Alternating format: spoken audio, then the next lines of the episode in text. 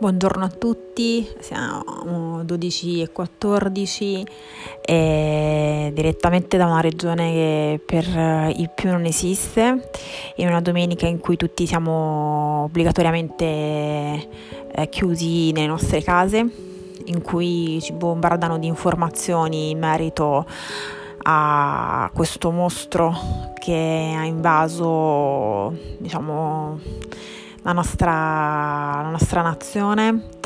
eh, in cui siamo presi da una paura, da un'ansia, chi più chi meno ovviamente, in cui si cerca eh, il momento in cui si canta tutti insieme, ci si confronta, ci si fa una videochiamata, in cui però mh, mm, eh, quello che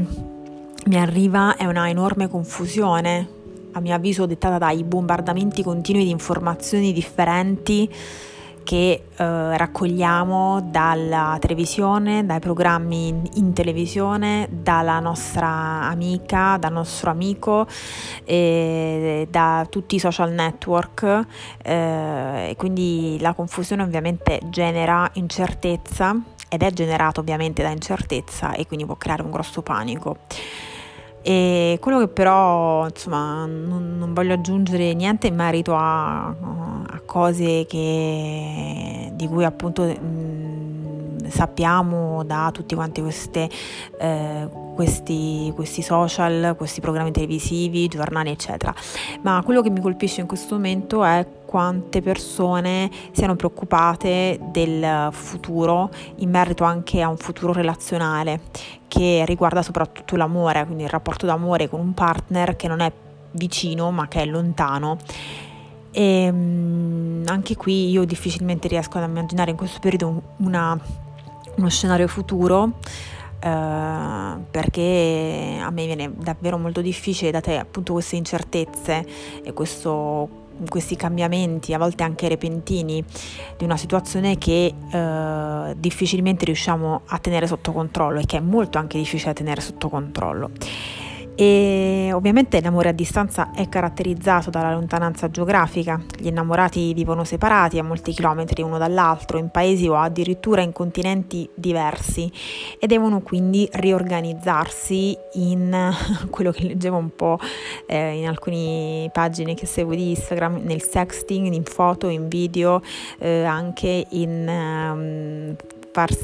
supportarsi da lontano, che non è sempre facile anche in una situazione in cui il contesto non è questo. È un libro che lessi un po' di tempo fa che si chiama L'amore a distanza e caos globale degli affetti, distanza non solo geografica ma anche culturale, è un libro che è, mh, fa parte delle edizioni La Terza di Ulrich Beck e Elisabeth Beck eh, Gershheim, un libro che mh, attraversa diciamo tutte quante quelle che sono le distanze culturali, le distanze fisiche, le distanze istanze ehm, anche di estrazione sociale, eh, di,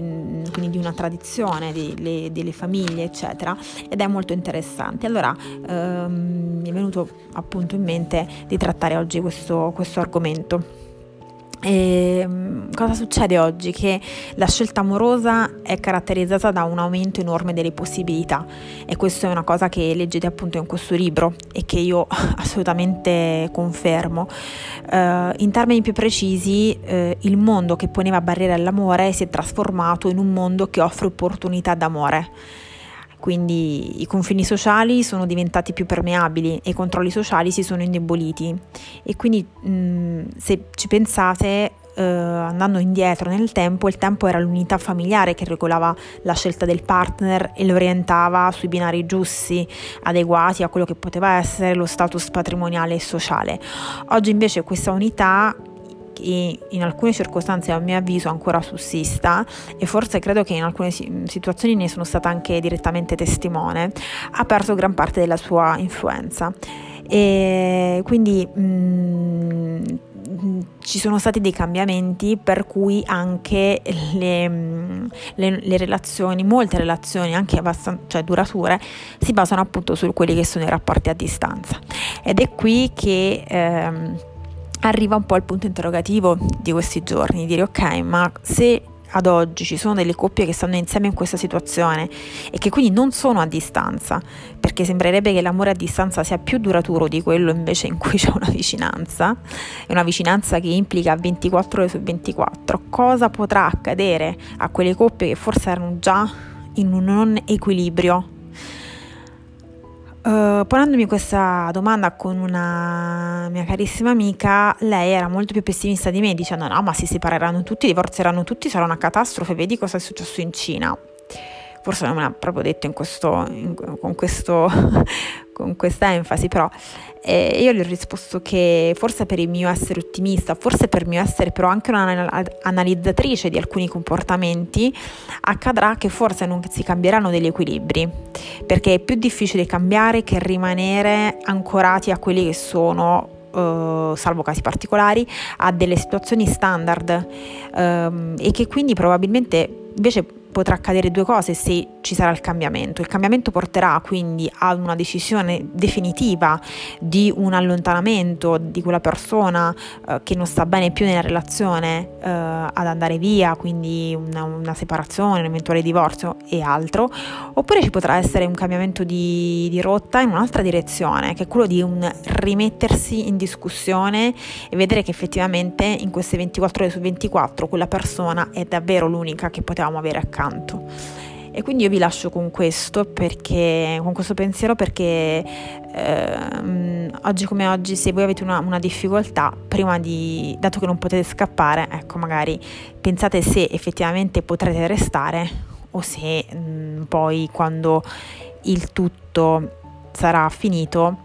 eh, deciderete appunto di, di, andare, quindi comunque un, un cambiamento in un senso e in un altro, ecco non la staticità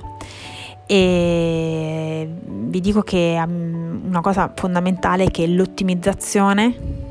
è l'imperativo immanente della ricerca di desiderio.